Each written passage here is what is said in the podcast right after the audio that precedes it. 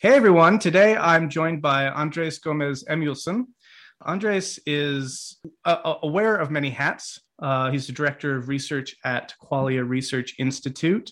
Um, also, I believe the founder, but certainly the the moderator and the uh, the sort of uh, principal uh, contributor to uh, the content that gets posted at Qualia Computing Networking Facebook group, which I've been deeply fascinated by, and uh, that's actually kind of my um, foray uh, or entry point into some of this stuff. But as I've kind of get uh, gotten drawn in, it, I've just been deeply fascinated by it. I'd also just say, I mean, you're just a brilliant human being, and you uh, exude a wonderful uh, lightness and uh, exuberance. And so, um, yeah, I really wanted to talk to you um, about a couple of things as I've been diving into some of the stuff that you've been doing and some of the work.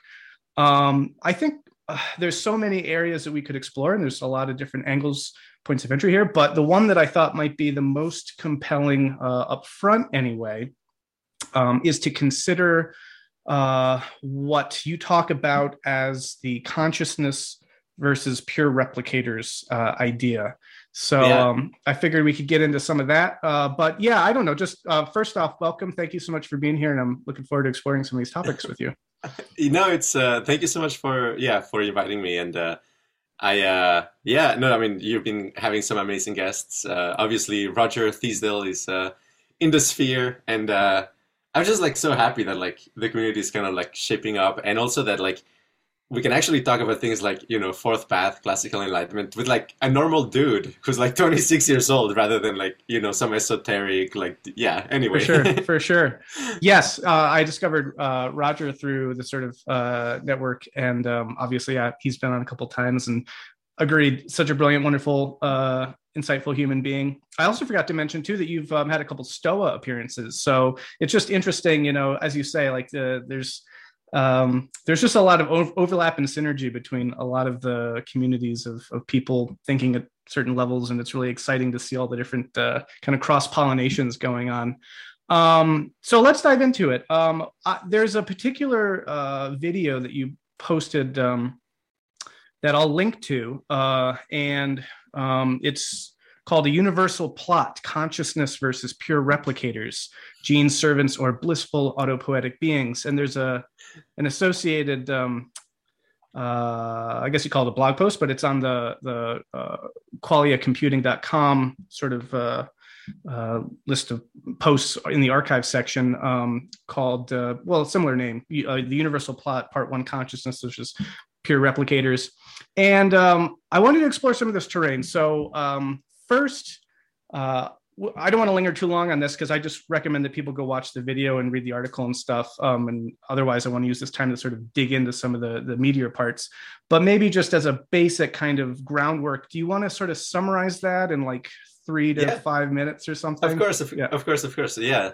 So I think, uh, I mean, that's my um, the way in which I think of kind of like ethics and like what is it that we're doing here? What what are the opportunities? And what are the um, kind of like um, what kind of like what is it the thing that might seduce us into a pretty bad outcome? And I think like okay, so broadly speaking, um, I kind of like categorized like four, you know, kind of like conceptual revolutions for how to understand like ethics. Like okay, like naively we all start with kind of like a conception of of the good as you know good versus evil. And obviously there are some religions and philosophies that really kind of like want to emphasize that. Obviously also political perspectives and like even kind of like narratives kind of like uh you know children's stories. You know good versus evil is like all over the place. But then you've got to ask okay like but but what what is the incentive actually of somebody who's evil? Like what what is behind the the mask? And like what what is going on there? And obviously okay like um uh, you know a buddhist might tell you like okay, this is just kind of a the result of a lot of like causes and conditions and you know conditioned existence. And actually, like deep down, there's nobody like truly evil in kind of like a metaphysical fundamental way. Is in some sense you could say is kind of like people are like unskillful and like unskillfulness kind of like builds up into you know like patterns of conditioning and, and ego constructs that yeah they kind of snowball into like really terrible things but ultimately, yeah, it's not like there's like this evil essence out there. Um, so that's kind of like an important step, and uh, uh, a lot of people then kind of transition to this idea of the balance between good and evil, which is one way of kind of like trying to resolve this, trying to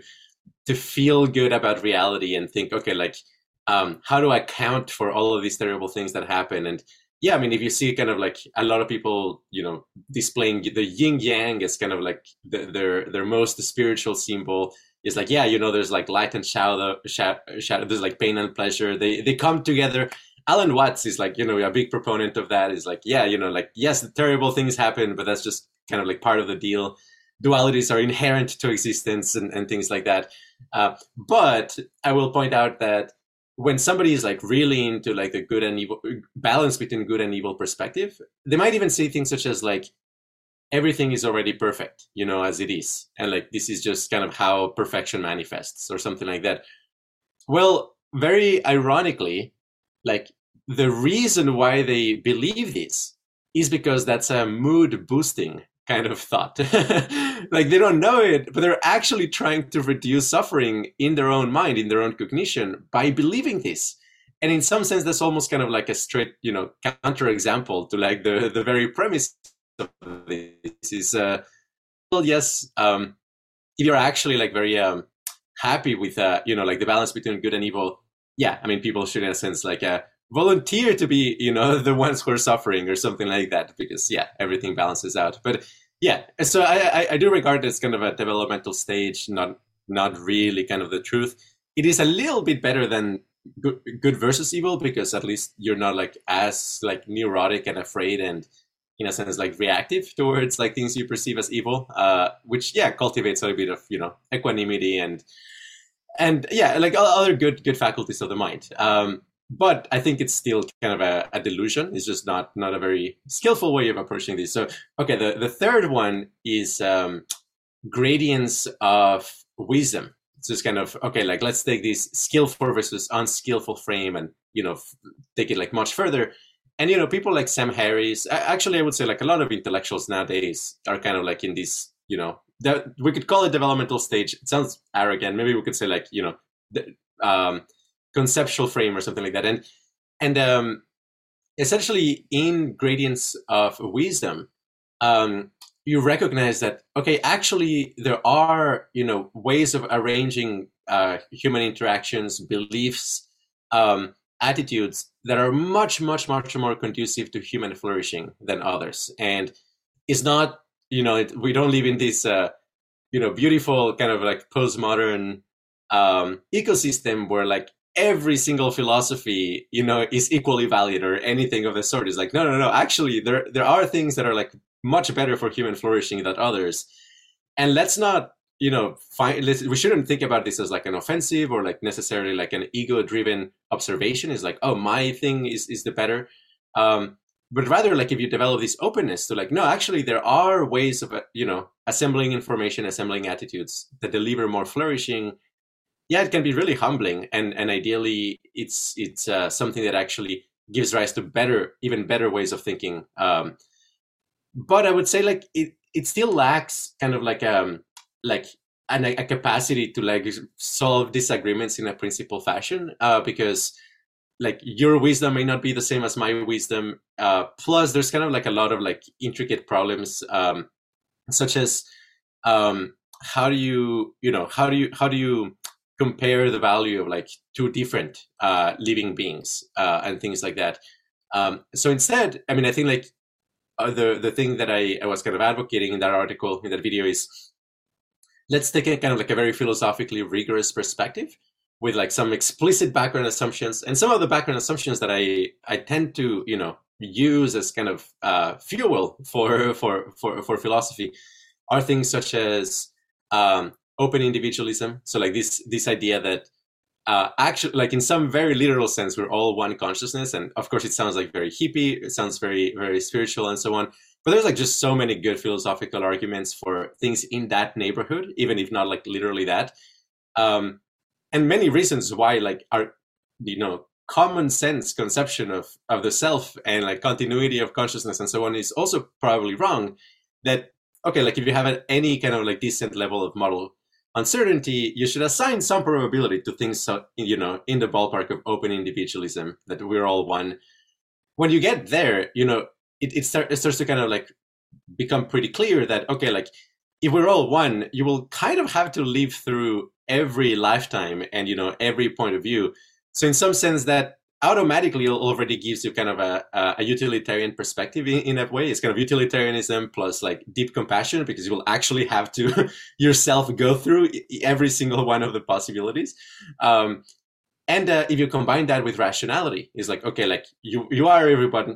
And also let's be rational about it. Let's not just, you know, fantasize or, you know, create a, uh, romanticize it. It's like, no, no, let's I'm, assume that's like kind of like literal. And then like what do you do? I mean, it's, it's the same, right. It's like if if you know you're going to be um, hit in the head with a bat tomorrow, you probably want to plan for that. You know, if, if you know there's going to be, you know, a lot of factory farming next year, let's let's plan for that because you also have, you know, you will experience that in, from a certain perspective.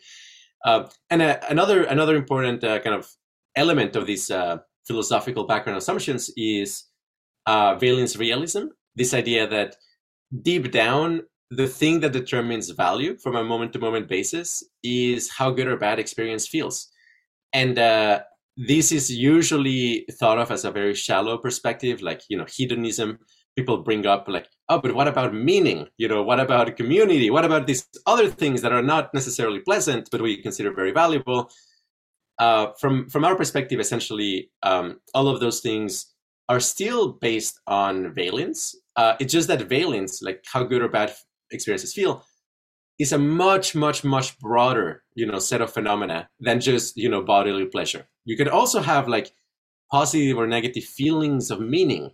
And in that sense yeah that's also you know within valence. Um, and, and and in that sense yeah I, I don't think you can really escape that. So when you, once you combine kind of these like rigorous philosophical background assumptions um, i think you arrive at essentially this new way of thinking which is consciousness versus replicators. Like the real, like, you know, the real plot, the real kind of like meaty stuff that is happening in this universe, the juicy stuff is uh, how patterns convince, you know, consciousness that they, that consciousness is something that it isn't, you know, that, you know, I am, you know, the branch manager of, you know, a, a very, you know, very prestigious uh, New York firm or something. Like that's what I am fundamentally. Okay, like that would be kind of a possible kind of like replicator angle and on, on these. But but there's like just okay, that, that was just kind of a funny example. That was like it happens all all over the place and at every scale as well. You know, like replicators can exist at the you know microscopic level, like viruses, like uh, or nanotechnology replicators also exist at the level of uh, ideas and memes right? Like if, if a meme you know really makes us identify with it or or it divides society in a particular way that you may think of that as a unfortunate kind of like replicator dynamic um, and it also happens at the level of groups where essentially you have uh, an entire group you know an entire set of people identifying with the group and believing that that's what they are at a fundamental level, right? And they they they are afraid that if that stops existing, you know, they will stop existing fundamentally, uh, which is of course, yeah, one of these like tricks that yes, of course, like groups that manage to convince you that will probably have an evolutionary advantage, which is yeah why we see that sort of behavior. Um, but probably the at the deepest level, um, the thing that is going to be the hardest to overcome, I actually think is like replicators at, at the level of genes that essentially uh, a lot of you know biology can be understood as uh, through the lens of the selfish gene i mean obviously there's a lot of updates and epicycles on that but i mean approximately the genes want to make copies of themselves or want to to to, to describe it that way um, independently of the well-being of the organisms that carry them right so if if suffering a ton is still helping your genes propagate they they will do that. I mean, because okay, for Darwinian reasons. So, and I think like so many of our problems actually come down to that. That it is, you know, the selfish genes are, you know, they give us, for example, uh, uh, uh you know, the, the, concept of the shadow. That like we do things without like realizing actually that we are pursuing self-interest, and you know, we deceive ourselves in all sorts of ways, and all of all of that, I would, you know, kind of like put it on the category of replicators um, going in a bad direction. Um, and uh, yeah, I mean, I think like that's ultimately the the plot of the universe. Like you have kind of like two possible paths. I mean, to a first approximation, you have two possible paths for the long term future. You have either um, we all get like sucked in into replicator dynamics, and let's say, sure, like maybe we become some kind of like cool society, but that still has a bunch of suffering, still has a bunch of problems and we identify with it and we truly believe that's what we are at a fundamental level you know that we are humanity itself or that we are you know the, you know i don't know the, the the chinese communist party as an example whatever it may be. Um, the other path that that i see forward is kind of like a liberatory path where like actually consciousness the interests of consciousness are the things that that win that we somehow manage to create a critical mass of people who realize, yeah, actually, what we are fundamentally is consciousness, not the you know patterns that consciousness is instantiated.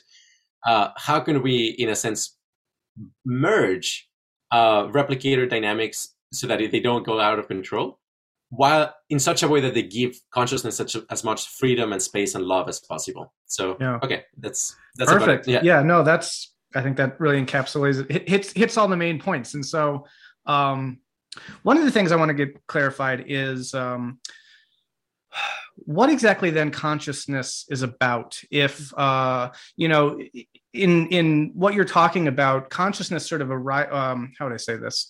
Uh, you, you talk about sort of evolution I don't want to say developing consciousness as a kind of uh, byproduct, but it's sort of like a, a ha- kind of happy accident that, as you say, there's sort of a there's like an, a, a non-trivial amount of information processing dynamic that sort of uh, gets hit on and sort of like this is evolutionary advan- uh, evolutionarily ad- advantageous, and so it's it kind of well starts replicating, right?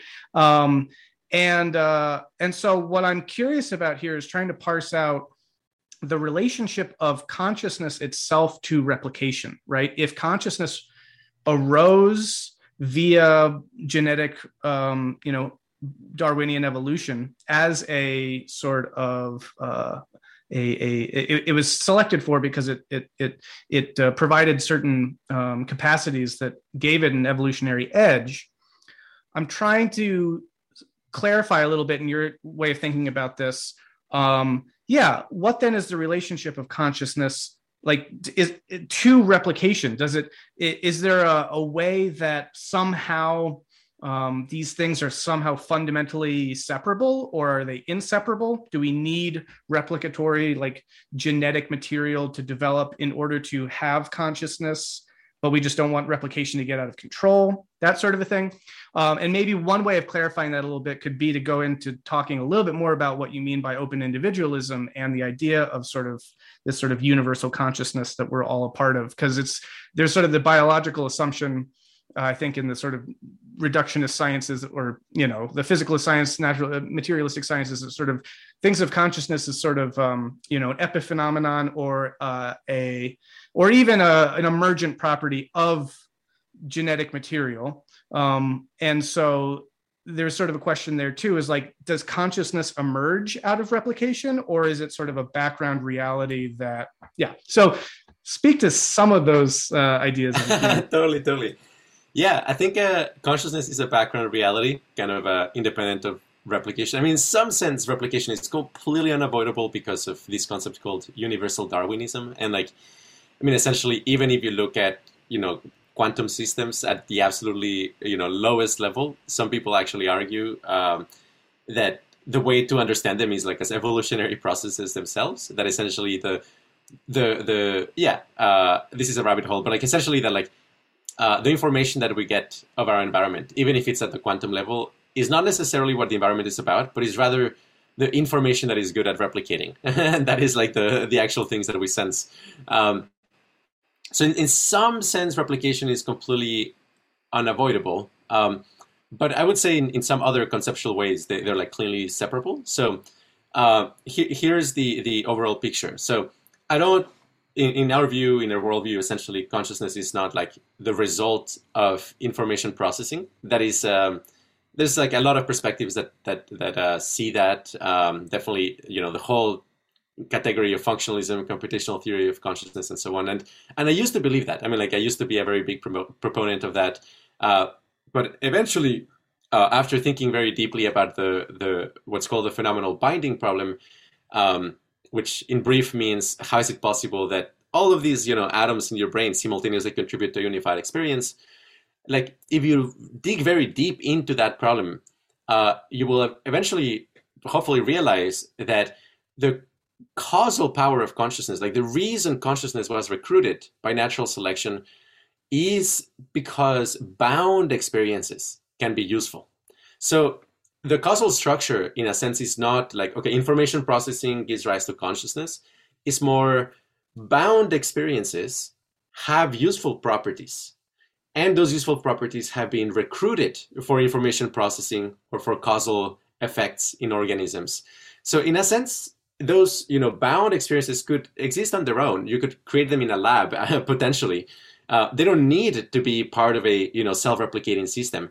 And like by and large, like if you sample from the state space of consciousness, like okay, like a bound experience, roughly the size of a experience of a human, overwhelmingly they're not going to be interested in replicating because that's just like kind of like hitting the jackpot in like okay, this one configuration actually, you know, is interested in replicating overwhelmingly the vast majority of like configurations are going to be just like weird things with like very weird interests or no interests at all. I mean, like probably most of them kind of like completely hap- happy to just be whatever they are, you know, independent of uh, of that. Um, and now the the claim, uh, furthermore, is that um, we think that what we want is uh, to replicate in a way, um, but in some sense, I would claim that that is uh, evolution has kind of like shaped us into particularly weird and uncomfortable configurations that makes the relieving of our suffering uh, conditional on replicating. so, um, and I mean, think of it this like quite literally that like when you have a desire, like when you have a, uh, an intention, a craving, or, or, or a hatred or whatnot, um, that happens within our world simulation. I mean, it happens within representations of the environment, of other people, of ideas, and so on. Um, and so, like, when you're very afraid of something, you want to kind of like get away from that. And you may think that, you know, you're kind of like that truly your desire here, like what you're truly doing is like trying to get physically away from that. But actually, what is going on in the mind is like you have this kind of uncomfortable configuration that you're trying to relieve and the way to relieve it will involve oftentimes kind of like external actions. But of course, you could relieve it in other ways. I mean, like with meditation or or uh, with drugs, you could kind of like undo that that uh, that uh, unpleasant configuration that is like making you do things. Um, and uh, this is a a concept we call uh, the tyranny of the intentional object, which is this idea that we believe, you know, that it is the semantic content that is the, the, the external things that makes us happy or unhappy. But deep down, actually, the thing that is making us happy or unhappy is the configuration of our experience.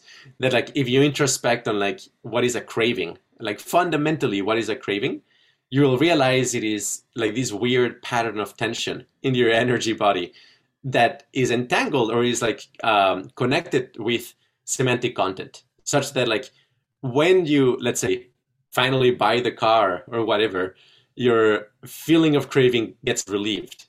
But like that was like there all along. Like actually, the thing that you truly like were trying to relieve was like this uncomfortable, like uncomfortable tense pattern. Um, does that make sense? Yeah, no, it does. Though it raises the question for me, and this is another thing I really wanted to get into was, I think that it's the way of thinking about valence that I'm used to, and I think a lot of us are, is sort of uh, via the evolutionary lens, right? It's sort of like, what is pain and pleasure? What is, you know, the associated, oh, that's good, I'm attracted to that, or that's bad, I'm repulsed from that. Well, it's it's something that has an evolutionary advantage, which um, which either will basically ultimately lead to my replication or you know uh, delete or detract from it right so that I look at feces and I'm repulsed. Well, there's evolutionary reasons for that, right? And I see a beautiful naked body of the sort of person I'm attracted to, and I'm attracted, right? It's sort of like, okay, this is evolution making a, a pleasure pain dynamic out of the very stuff of replication. so what i'm intrigued by then is like if we're divorcing in some ways or at least making distinct differentiating consciousness itself from replication patterns what's the basis of then understanding the source of valence? Like it what what is good or bad you know for consciousness when you remove it from a replica a replicating body? Yeah yeah. So this is um this philosophy uh, we are very uh, bullish, or in a sense, like we are championing it at uh, the Qualia Research Institute, which is this idea of uh, valence structuralism. That like the thing that makes an experience feel good or bad is its configuration, and um, like that is what consciousness is actually interested in. Like we don't want to be in uncomfortable configurations, and so evolution, you know, is recruiting that. Is like connecting you know semantic information to make us do things by attaching it with like unpleasant or or, or pleasant configurations of experience um, i mean this is something like once you kind of like learn to notice it it becomes like super apparent like for example um, you believe you want a chocolate cake but okay like what happens when you actually eat the chocolate cake okay you actually have like pleasurable sensations in your mouth but even more so you also will have a kind of these pleasant harmonic waves across your body and like that was the thing that you wanted all along, not the chocolate cake. Or like you believe you want. I mean, I guess me, this is uh, yeah. Let's say like you believe you want a promotion or something like that. Uh, but actually, what you want is like the sense of relief and security that comes after after getting it. Um, so there's like a lot of tricks like that that like our mind believes it wants something that has to do with replication, but actually deep down the thing that it's pursuing is like better configurations that are less dissonant and less asymmetrical. So, yeah. Well, so then, okay, this is really interesting too, because I wanted to ask you about this too. So, um, then how do we understand evolutionary replication as potentially serving that end, right? Uh, is it because arguably, or the way that I interpret some of, of this, it, it can sound a little bit sort of like uh, consciousness versus replication, which you could almost say is sort of like consciousness versus, you know, uh, organic evolution in some ways. But I, I almost want to see that more as like, is there a harmonious pairing here? Does has has because I mean, look, I mean, consciousness, as you say, itself became recruited by means of the evolutionary process. So I'm I'm attracted to the idea of to what degree is is evolution itself leading us to more harmonious uh, con- configurations. What what's your thought on that? Oh, totally. I mean, like uh, the Darwinian engine, like is if if anything is a thing that can bootstrap essentially like beautiful paradises and full spectrum super intelligences and like all of the you know really really good stuff that can exist in reality. Um, it, that's true. That's true. Um, that said, I mean, I, I am often like wary of kind of uh, romanticizing it, and like Darwinian, you know, the Darwinian engine is also an engine of tremendous suffering. You know, like it it it, it is like just such a in, incredibly massive, you know, like source of like horrifying things, and mm. um, in that like that's kind of like why I'm not, you know, I don't romanticize it. Like I I kind of think of it as like okay, like now that we are where we are, like yes awesome let's take advantage of these we can be grateful for like the evolutionary process for taking us to this place where we are self-aware and we have the capacity to realize that what we right. care about is actually states of consciousness um, but we also have to understand that like that kind of has a, a momentum of, of its own and it you know if its path is not in a sense like corrected or controlled by kind of this deeper self-awareness um, it, it, it, we risk essentially yeah just kind of getting sucked in into believing that we are like our genes or we are our patterns or or, or, or something else that might not yeah lead to, to a good yeah. outcome. But uh yeah.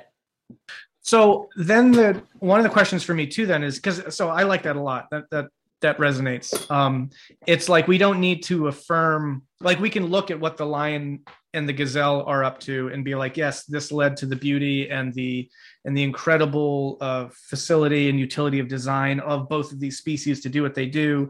And it led to us being what we are and our sort of recruit, recruiting of consciousness. But now that we have that we can sort of we don't have to then just look to that as being what solves everything, right? Because there's a temptation. To, I think this really kind of came into the fore in the 19th century, in the Victorian age, when kind of people uh, more or less, you know, did embrace evolution.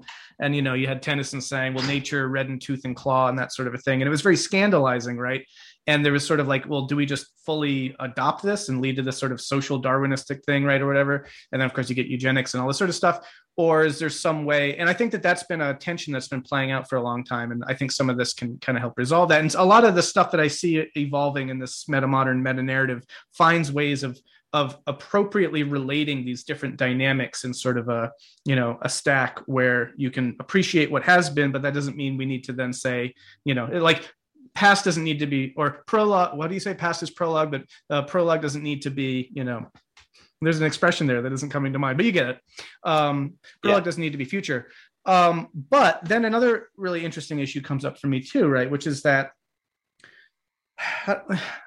maybe you'll disentangle some of my assumptions here which can resolve this but um, it would seem that there's a need to at least maintain our material bodies and replication for the sake of there being human organisms and that sort of a thing, right? Uh, so that consciousness, as perceived by human organisms, can continue and perpetuate and continue to develop. So, uh, yeah, what's sort of the the the relationship then between?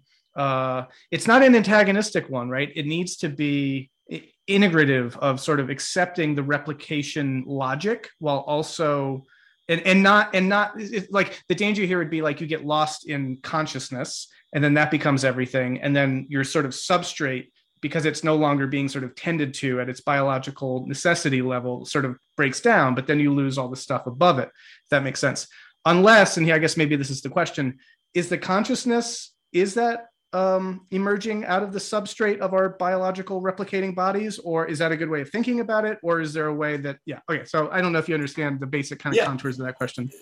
Totally. I think I think so. I think so. So first of all, uh, I mean, I think like bound experience, like I mean, essentially like the sort of experiences that we are having right now with you know rich colors and t- tactile sensations and thought and emotion, all of that yeah i mean you do need a substrate. I think i think like you know like the human brain. Like i, I think that's actually where it's happening. I mean it, it, like we are physicalists at, at qri it's just that we think that the, the the fire that breathes life into the equations of physics is qualia. So like everything is conscious you know in a trivial way because consciousness is all that exists.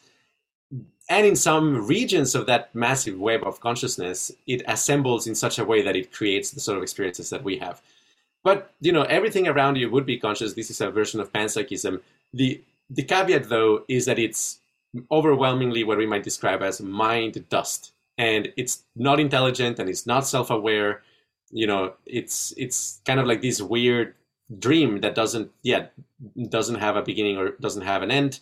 Uh, it doesn't even need to represent a sense of time. Like uh, I'm sure like if we were to actually know like okay what is the experience of superfluid helium or something like that we would be yeah very stunned and surprised. It's probably extremely weird but yeah I suspect it's still it's still qualia. So um in in that sense yeah like even if we if we die like that's not the end of consciousness but but it those that all of that consciousness around us is not in any way being selected for like positive valence so it's and my my suspicion is that it's probably like overwhelmingly neutral so like there's it's neither good nor bad it just is around us that like most of the things that actually do involve kind of a, a sense of goodness or, or, or badness is essentially things that have been like recruited by natural selection to, to kind of like motivate uh, the organism to, to, to act.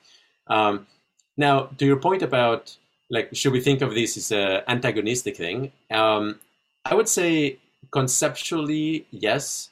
Emotionally, no. So conceptually yes because we actually have to be kind of like clear about like what the the threat is what the danger is. And the truth is that yeah there, there is a lot of danger and uh, replicator dynamics are extremely seductive. And like you know it's it's one of those things that like they can become like anti-fragile. And it's and i do seriously do believe you know we are like in a relatively small window of time where like consciousness actually has a, a fighting chance uh, to kind of like become liberated.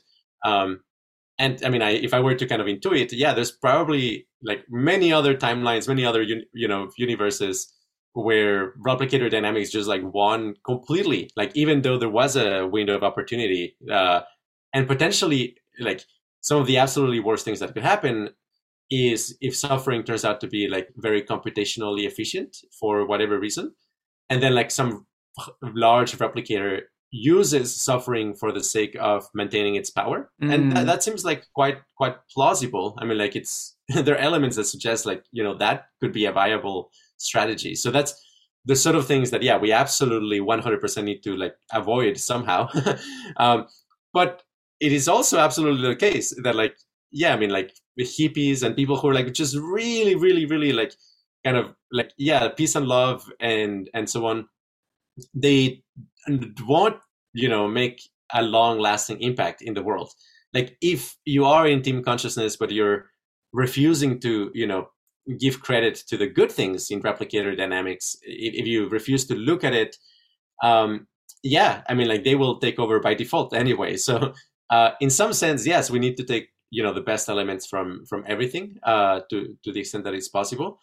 Um but yeah i mean i i, I think um uh ultimately what what we will want is like something that is like robust something that doesn't decay uh, something that self repairs but that its purpose and like the whole reason of being for it is to create good experiences um mm. yeah you can almost think of like addiction as a negative feedback loop based on suffering in some ways oh, yeah. and it's very possible to kind of it's very it's unfortunately it's not in any way too difficult to conceive of the future in which you just sort of have a runaway addictive uh you know process that then oh, yeah. defines everything um but um gosh there's so many interesting avenues that, that this could go down the first one because I, I, definitely want to touch on it i want to explore it a little bit is that you frame you frame this also as leading to you know uh, you call it sort of engineering paradise right or or or leading to the capacity to, if we can properly formulate our understanding of consciousness and valence and uh, and and and positive qualia like in the right way, we can then be intentional about basically framing the future along those lines. And um, and that uh, then leads to the question of um, yeah i guess sort of like where is it all going right? As you say there's sort of the possibility that this could all just kind of go into an avenue a kind of hellish direction where replication for its own sake is sort of prioritized and the cost or the effects on consciousness is you know just uh,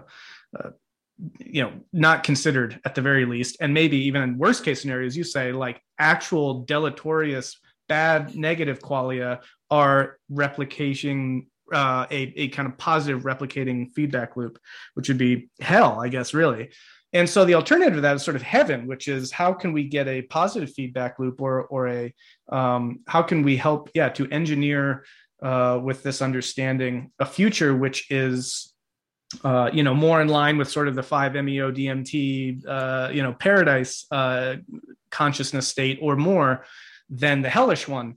And I guess to frame that as a question, I'm curious because uh, some of the things that have come up in sort of the other uh, conversations I've had with people about talking about narratives, meta modern meta narratives, this sort of thing. If there is a sort of evolutionary track that's underway, um, and it's not, it doesn't necessarily need to be teleological. In fact, a lot of people adamantly say it's not teleological, it's not predetermined, it's not right. But um, but if there is something that's sort of leading us towards a kind of uh, greater complexification and this and this sort of thing, maybe some kind of a mega point or whatever, if you kind of use that terminology. Um, Gregg Henriques talks about a fifth joint point in complexity, where yeah, now um, something new is added into the mix. There's a new emergent uh, sort of whether it's an information processing system or something, where our future is now. Um, it's based on these material substrates, but it's also open to all these new possibilities and um, you know a lot of people are thinking in terms of well is this is this this um, artificial reality or augmented reality virtual reality that's starting to come online? Um, i guess the question would be like when you think about this sort of engineering paradise endeavor is this a technological endeavor? Is this sort of a uh, is this something that you could see happening by means of our technological insight and capacity, or is this something more biologically and organic and internal? Um, yeah. Yeah, yeah. Okay, so like, is there a teleology here? I mean, in some sense, yes. Um, well, and so, I don't even. It doesn't even. The, the, the crux of the question doesn't have to be the teleology yeah. part. Just the yeah. question of what, like in practice, do you see this engineering of paradise really looking like? Could you give an oh, example sure. of like, is this is this something we'll you know will be putting on headsets or will be you know having a uh, you know iv drip or something like is it is it using sort of the mechanism of our material bodies? Is it some kind of uh, you know eugenic engineering of a superhuman right? What is what does the engineering of paradise look like then once we start thinking about consciousness as being what it's all about? Yeah, I mean, I could I could launch into my you know ten point plan for for for for paradise, uh, and, I, would be happy to do that. But uh, but uh, uh, but but I mean, okay, like maybe the most you know value add uh, response I think would be to clarify that. Uh, yeah, I mean, like okay, like transhumanism has a really bad rap, like.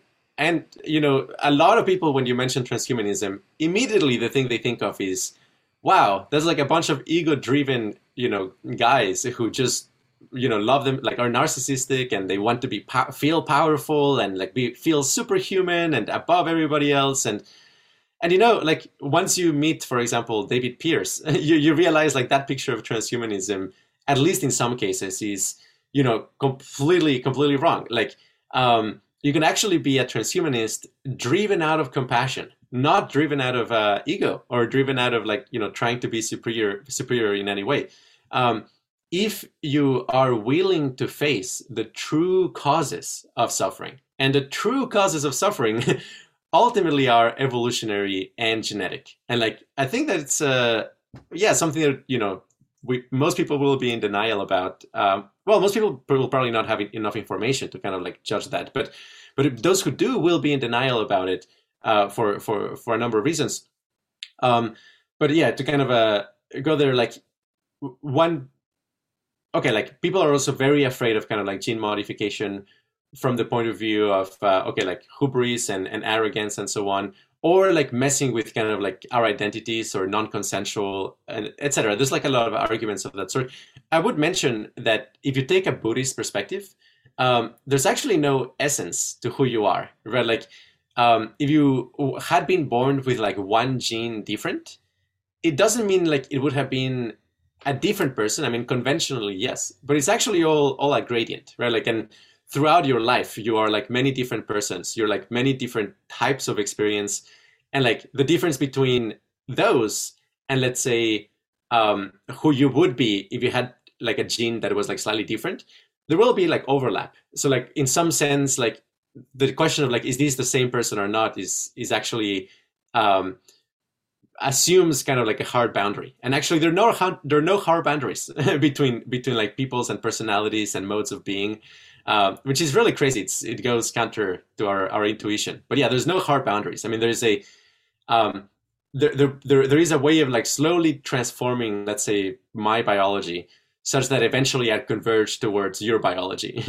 And uh, and at what point i became you there would there's not going to be a hard boundary. It's, it's actually a, a gradient. So in that sense like modifying genes, I think like it's is not as like scary as people might think, uh, because you're not like you know messing with like a fundamental ontological identity. You're just kind of like messing with a gradient a little bit. And another important perspective is, I mean, people say like, well, that's like reckless, you know, genetic experimentation. Of course, you could do reckless genetic experimentation. That is definitely not anything I would advocate. What I will say though is that nowadays having a child, a completely natural child, is a reckless genetic experiment. I mean, we're talking about, you know, your child has like one in a thousand chance of having cluster headaches. It has like one in 10 chance of developing kidney stones, you know, one in five chance of developing, you know, chronic depression, um, chronic pain, etc. Et like so many things are like gene driven, like just so many things. And it's very strange to say like, yes, you know, I, I identify with who I am at every level. Um, but I still want my cystic fibrosis cured. Whereas, like, why not say, like, well, let's get rid of the genes that are giving rise to the cystic fibrosis? It's not going to make you, it's not going to destroy who you are. Mm. It's just going to slightly shift, slightly shift the gradient. Um, yeah. Probably because like this idea that you were somebody completely separate and, and unique like was wrong to begin with at a fundamental physical physical level. Um, that said, you know, okay, like genetic solutions um, are kind of like d- down the line. Uh, I'm sure they will probably be, uh, yeah, the, the most important uh, of all. Like David Pearce has like this beautiful line about how we uh, imagine, okay, transhuman futures of like, you know, people taking a lot of drugs and like being super finely tuned. But in a sense, like if your genes by nature are making you super happy, like taking a drug would actually just disrupt that perfect attractor. So like I, I do actually envision a, a future where you're just so happy by default that like taking any drug is actually immoral because it's going to lower that happiness both in the short and long term so that is the sort of like feature I, I would envision as like actually really really wholesome it's like you don't even need any drug or anything you're just naturally perfectly fine um, and uh, but but yeah in the in the short term though um, we need essentially kind of a, a, a three prong approach. I, I, would describe it. So we need, uh, and this is kind of yeah the three pillars that we advocate at, at QRI, which is uh, number one, let's get rid of intense suffering. Um, like that's kind of a huge priority. We we just have no idea how bad intense suffering is until you experience it, and and it's like is so much worse than what what people intuitively imagine and is like so much more common than what people intuitively imagine. And finally, uh, there's many kinds of extreme suffering that may actually be way easier to prevent than what people realize. Uh, I, I, could get into that if, if you're curious. Second one is we've got to figure out how to improve, improve the baseline of, of happiness, um, which has like so many other like downstream like positive effects, you know, from productivity to social harmony. Um, and finally, uh, we've got to study peak experiences, like what makes you know not only what makes you wake up in the morning because you have a morning coffee that makes you you know cheapy which is great but also like what makes you you know actually love reality at a much deeper level which is yeah i mean the fact that things such as 5meo exist or or mdma or you know falling in love or uh, ultimately things such as like you know big philosophical insights and amazing mind-blowing experiences. So what is that? Like why do they exist and, and, and what is their nature? And can we make more of them in a you know healthy sustainable fashion? Um, so i think like with those three approaches you know taken to to kind of like a, a, mature version we will probably get something that kind of looks like paradise i mean something that doesn't have extreme suffering okay i think that's wonderful uh, everybody's kind of like a little bit better on a day-to-day basis motivated and, and happy pro-social and there's like free freely available access to like blissful divine experiences yeah, that that to me sounds like pretty paradisiacal. That's really interesting. Just a couple observations. One is that you know your vision is is very organic. Well, I mean, other people wouldn't necessarily apply that term if you're thinking in terms of like you know non-GMO sort of organic, right? But like it's um it's not sort of the techno transhumanist vision, right? Of like, well, I'll just plug our minds into a, a supercomputer or whatever, right? Which is um, you know, so the, the the ways that people see this sort of potential transcendence occurring down the line uh, is different. And so it's interesting just to know where, where kind of how, how, how you potentially see that unfolding. Um, and there's a lot of questions I have there. I mean, I, I want to, I don't I don't want to belabor the point, but I think it's an interesting one that just comes up or, in organically at this point, which is like, um, uh, you know, is there a concern about one of the concerns about something like CRISPR, right, or these sorts of uh, technologies, if we start really thinking about how can we intentionally alter our own, uh, you know, genetic makeup, and how can we sort of become involved intentionally in the evolutionary process, this sort of stuff, right? There's a there's a worry about that hubris of like, well, these things are complex systems with a complexity that the hubris lies precisely in thinking that like a human mind can feel like it it, it understands all the variables enough right um, to to to be confident to actually change or interrupt the process um, and so the, that does come up for me a little bit here. Is sort of like uh, what do you say to that potential um, kind of critique right? Oh 100% i mean like I, I very much take seriously things like uh you know Chesterton's fence like if, if there's like something that is you know some barrier some some something that is fixed um, and you don't know what it's doing yeah it's probably probably good you know not to not to mess with it uh, until you know, okay, like what is the function of these? Um, and uh, for sure, like there is a lot of hubris in like thinking, yeah, let's you know modify our genes and and we'll be like everything is gonna be better.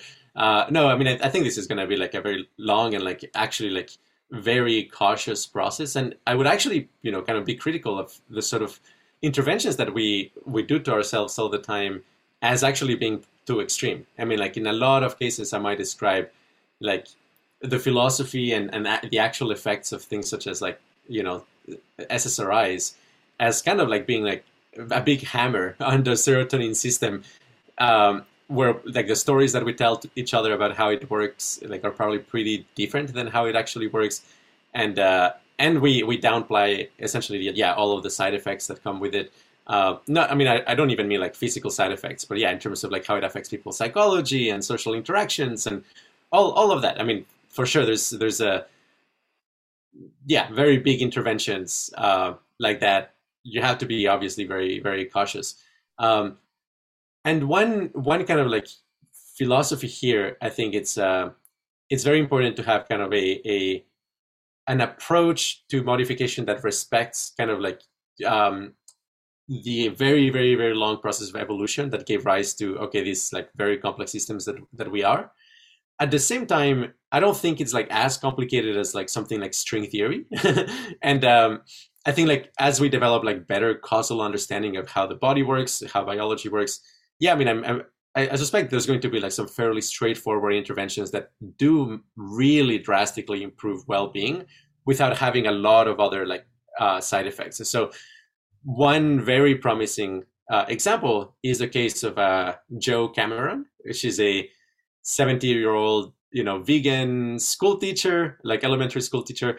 Um, and she's like really lovely and like very friendly. By all means, uh, by all lights, a very normal kind of lady, uh, very, very like pleasant to be around. Um, not not psychopathic or anything of the sort. You know, very empathic.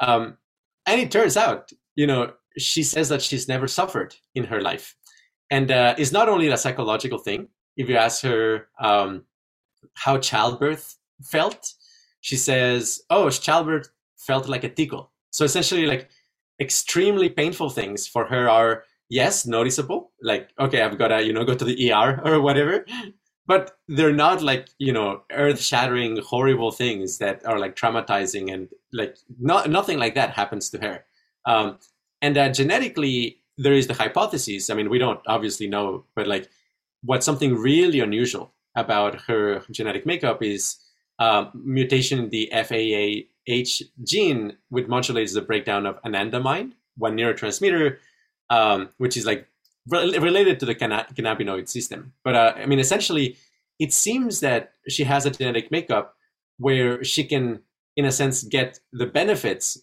of of like mild pain as a sig- useful signaling mechanism without the subjective, you know, raw feels of that. And uh, hmm. okay, like for people, for example, for for families where like chronic pain is a very like common occurrence, um, trying out like you know with CRISPR or by whatever mean like getting uh, that mutation and see if that drastically reduces the probability of developing chronic pain seems to be yeah a, a pretty reasonable kind of mild you know intervention unlikely to have kind of like tremendous downstream you know side effects and and, and, and things of the sort hmm. um mm. and uh yeah i mean that, that is the sort of thing like okay the the entryway for for sure i guess like the, there's a a whole other kind of like chapter having to do with like paradise uh, via exploring consciousness itself and uh, psychonautics and, and things like that. But um, in terms of kind of like very no nonsense like pain relief, um, I'm yeah I'm thinking much more of that kind of like you know sure. very mild interventions. Yeah.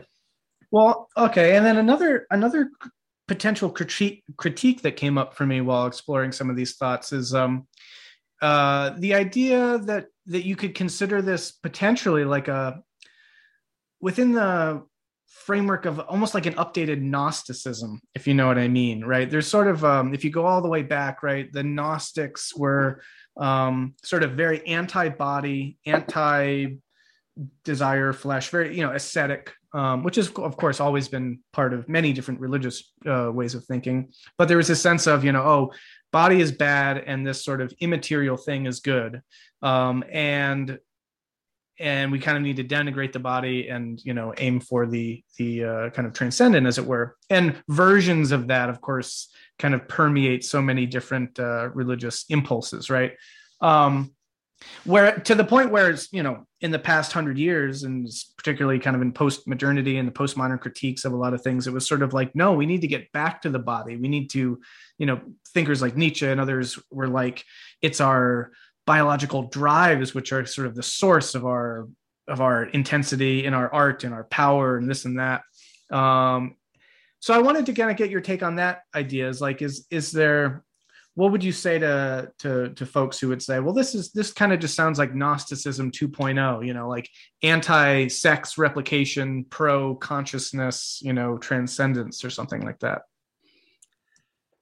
um the key difference perhaps is that I don't think Gnostics would be all that into like, you know, MDMA states of consciousness. I mean like yeah, I mean essentially like having like actual pleasure, I think it's good. It's just the the downstream effects of like pursuing pleasure compulsively in our current, you know, embodied condition. That is the problem. I mean like I like how to say this, right? Is like people either, you know, they, they might be kind of like uh, shields and advocates for like specific drugs or they will oftentimes like say like yeah no that's like you know fake or or, or terrible no look my my contrarian view here is that the high of like methamphetamine is great. It's good. It's a good state of consciousness. Like and it could actually like in its good side it actually can be like really wholesome and, and fantastic beautiful you know insightful clever etc great. It's just that in our current bodies it activates a um, negative feedback mechanism that gives rise to like downstream like really negative states and like very resilient addiction and craving and, and so on. So um and i think like gnostics would probably say something like no the the state of you know the high of, of a methamphetamine experience is inherently dirty there's like mm. something terrible about kind of being so infatuated with a uh, a state like that. Whereas I would say like no, it's just the problem is that the ways in which we can get it are just very unskillful, and like we just have to figure out alternative ways that are actually sustainable. So maybe in that sense is like pretty different. yeah, no, that that makes a lot of sense. Um, definitely. Um, I wanted to to to to come back to that question about um, stage uh, stuff and and levels too. If you have a, just a, a, little bit longer, um, yeah, I was kind of intrigued by, and I'm not sure if I fully understand the association here. Uh, so I just wanted to probe that a little bit more, which is, um, yeah, in that video, you talk about Robert Kegan, you talk about spiral dynamics and, and, and Ken Wilber and, and the metamodernists and sort of set this up as sort of a, a developmental kind of lens. Um, and I kind of wanted to, to explore that more with you a bit. Is it, is the correlation there that, that, um, what you're talking about in terms of uh, consciousness versus replicators is sort of a uh, a level or a, compl- a complexity stage uh, lens through which you know you're seeing sort of more clearly the universal plot than say you know less complex more simplistic versions of like good versus evil you know uh a balance of good and evil. Like was that the connection or is there something more that i'm missing between uh, how you're thinking about things in terms of the the stage complexity uh gradient here? I would i would say there's a lot of like non-trivial connections um and i'm sure like we could probably even like brainstorm uh more. But uh probably like the most straightforward one is uh, if you look at kind of the, the Kegan levels, um, the progression is something along the lines of okay, you identify with some aspect of your experience and you identify the environment as like you know the other. And when you advance to the next level what you do is you in some sense like internalize the environment and then you identify with the dynamic between what you thought you were mm. and the thing that was the other and then you identify with that so it's like okay sure first you identify with your own you know individual selfish desires and you think of everybody else as, as different oh then you switch to like identifying with um, the rules of society, you know, and then you, you internalize that. It's like, okay, then you take that as the object and you say like, okay, wait, I'm not actually, like a lot of different societal rules that are like incompatible and different from one another. So you identify with that dynamic, and now you think of like the thing that you're subjected to might be something else, maybe kind of like ideological dialogue or something like that. And then like, oh my gosh, like you can take that as the object, and you kind of like disidentify with it, um, and then you identify with the whole dynamic. So there is this kind of like recursive process, and how many layers deep it goes might correlate quite quite a bit with uh, what is your developmental stage, and is also I think very related with uh, uh, essentially detachment from you know belief that you are a particular form. I mean, like um, at the most basic level, yeah, if you identify with your body, with your ego, um, and you cannot disidentify f- with it, you will be like stuck in a particular developmental stage or like if you identify with like an ideology or a political party or something like that and you truly like you embody that identification you may just get stuck in there. And in any one of those cases like a very straightforward solution of like uh, you know the buddhist perspective of if you can perceive it you're not it. Like if you're if like if you're perceiving a form you're not it. Like whatever it may be you're not that. Like yes i think like that is both like metaphysically true, but also is the sort of thing that like accelerates like these developmental stages. And also is the sort of thing that allows you to realize that yeah, the thing that matters is consciousness, not the particular forms that uh, it, the consciousness is embodying. Yeah, yeah, yeah. And then that it also made me think about how that relates to memes, right? If you do think about the idea of a meme as being a an analog a sort of conceptual analog to a material gene, right? And that memes then thus want to reproduce or replicate themselves. If you are embodying, inhabiting, and identifying with a meme, a cultural meme, a value meme, then you're not uh there you're not the consciousness that is doing the identifying with, right? And so like there's a way in which I think that the different levels of existence can be very meaningfully understood as uh, the sort of extraction or disembedding of consciousness itself from the replication model, really, right? Of like, uh, is that a, a meaning? Is that does that make like, is that a a good way to apply this sort of way of thinking to what you're talking about? Yeah, yeah, yeah. And uh, I mean, a lot of people might associate like associate a lot of kind of like moral feelings to this, like, um, like yeah like like it's it's bad like it's morally bad if you identify with a particular pattern and um and it's morally good if you kind of like do this this identification. And i mean in some sense like i would say it's like better to think of it as like skillful versus unskillful. And it's really not like a moral thing that is going on.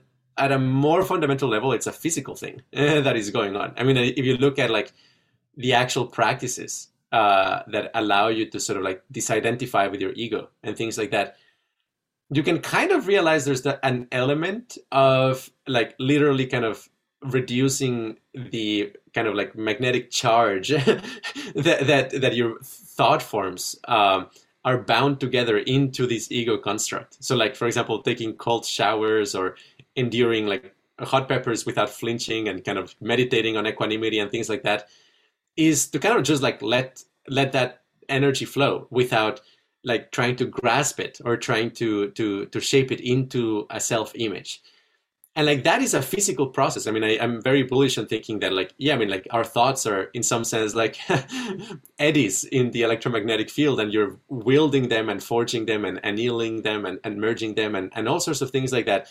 And uh, to identify with your ego is actually a physical process. Like you're kind of getting wrapped up into this magnetic current and you're getting stuck in it in some weird attractor. And to get out of it, it involves essentially a kind of physical transformation, like taking cold showers and saying, like, yeah, this is not me, this is not me, this is not me.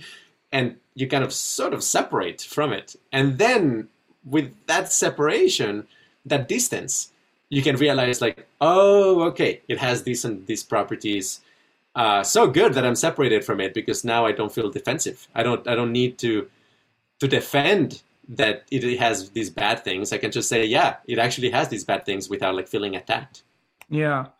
Um, you know, like the the the meta modern way of framing development is um is is largely through like the Commons's model of hierarchical complexity, right? And so it's very explicitly tied to complexity. But um, I think you could make the case really for for so many different developmental models, especially when you get into sort of a meta psychological framing, that this is um, an axis uh, that unfolds through complexity. Really, that that it's a different like if you're doing these higher level integrations, you're integrating more and more things, and so there's more and more complexity sort of in the mix. Um, and again, yeah. I see that as an exciting part of this narrative. That's the sort of leading us to well as as the universe goes through this sort of uh, universal Darwinistic process of evolution at all the levels, biological, but also, you know, like cosmic evolution, all the ways that these things uh, wind up complexifying through time, that you do get a deepening of consciousness that includes the ability for consciousness itself to disembed itself from its more immediate environment and able to kind of identify itself more and more with what that core element is. Um, which then again kind of paints this a little bit more as sort of a, a, a storyline, right? Like an arc. It began here, it's been unfolding through time, and it's leading in a particular place, which I don't know. For me, uh, aesthetically, I like that a bit more. Um, so there's just there's that lingering element of, of all this that I I kind of want to tease out a little bit um, of of the the relationship of complexification uh, through development that leads to this process. I think I think you can have like increasing complexity without development. And like you can have like an extremely brilliant savant mathematician who like hasn't even you know crossed the second Kegan level because it's like mm-hmm. very very like immersed in his world and uh, like that, that can totally happen. So like I I wouldn't be infatuated with complexity itself uh, but rather kind of like the developmental process does give rise to higher complexity thinking as a side effect. Through this process of identification with a particular construct. You embody it for a while. You kind of like get motivated. You identify with it. And then you disidentify and you identify with the dynamic within which it's embedded. Every time you do that yes you're adding one layer to your like model of the world in terms of like you know nested hierarchies of interactions. So uh, developmental stages lead to complexity, but, com- but, complexity doesn't lead to developmental stages. So it's mm-hmm. uh, hopefully that, that clarifies a little bit there's a, there's so many more elements of all this. I'd love to dig into more. So maybe we can do this again at some point. Um, and um, I appreciate you talking, spending the time, and and and doing this. We can pick it up maybe down the line. But um, perfect. All nice. right, cool. A lot of fun. All right, thank you so much you. for having me.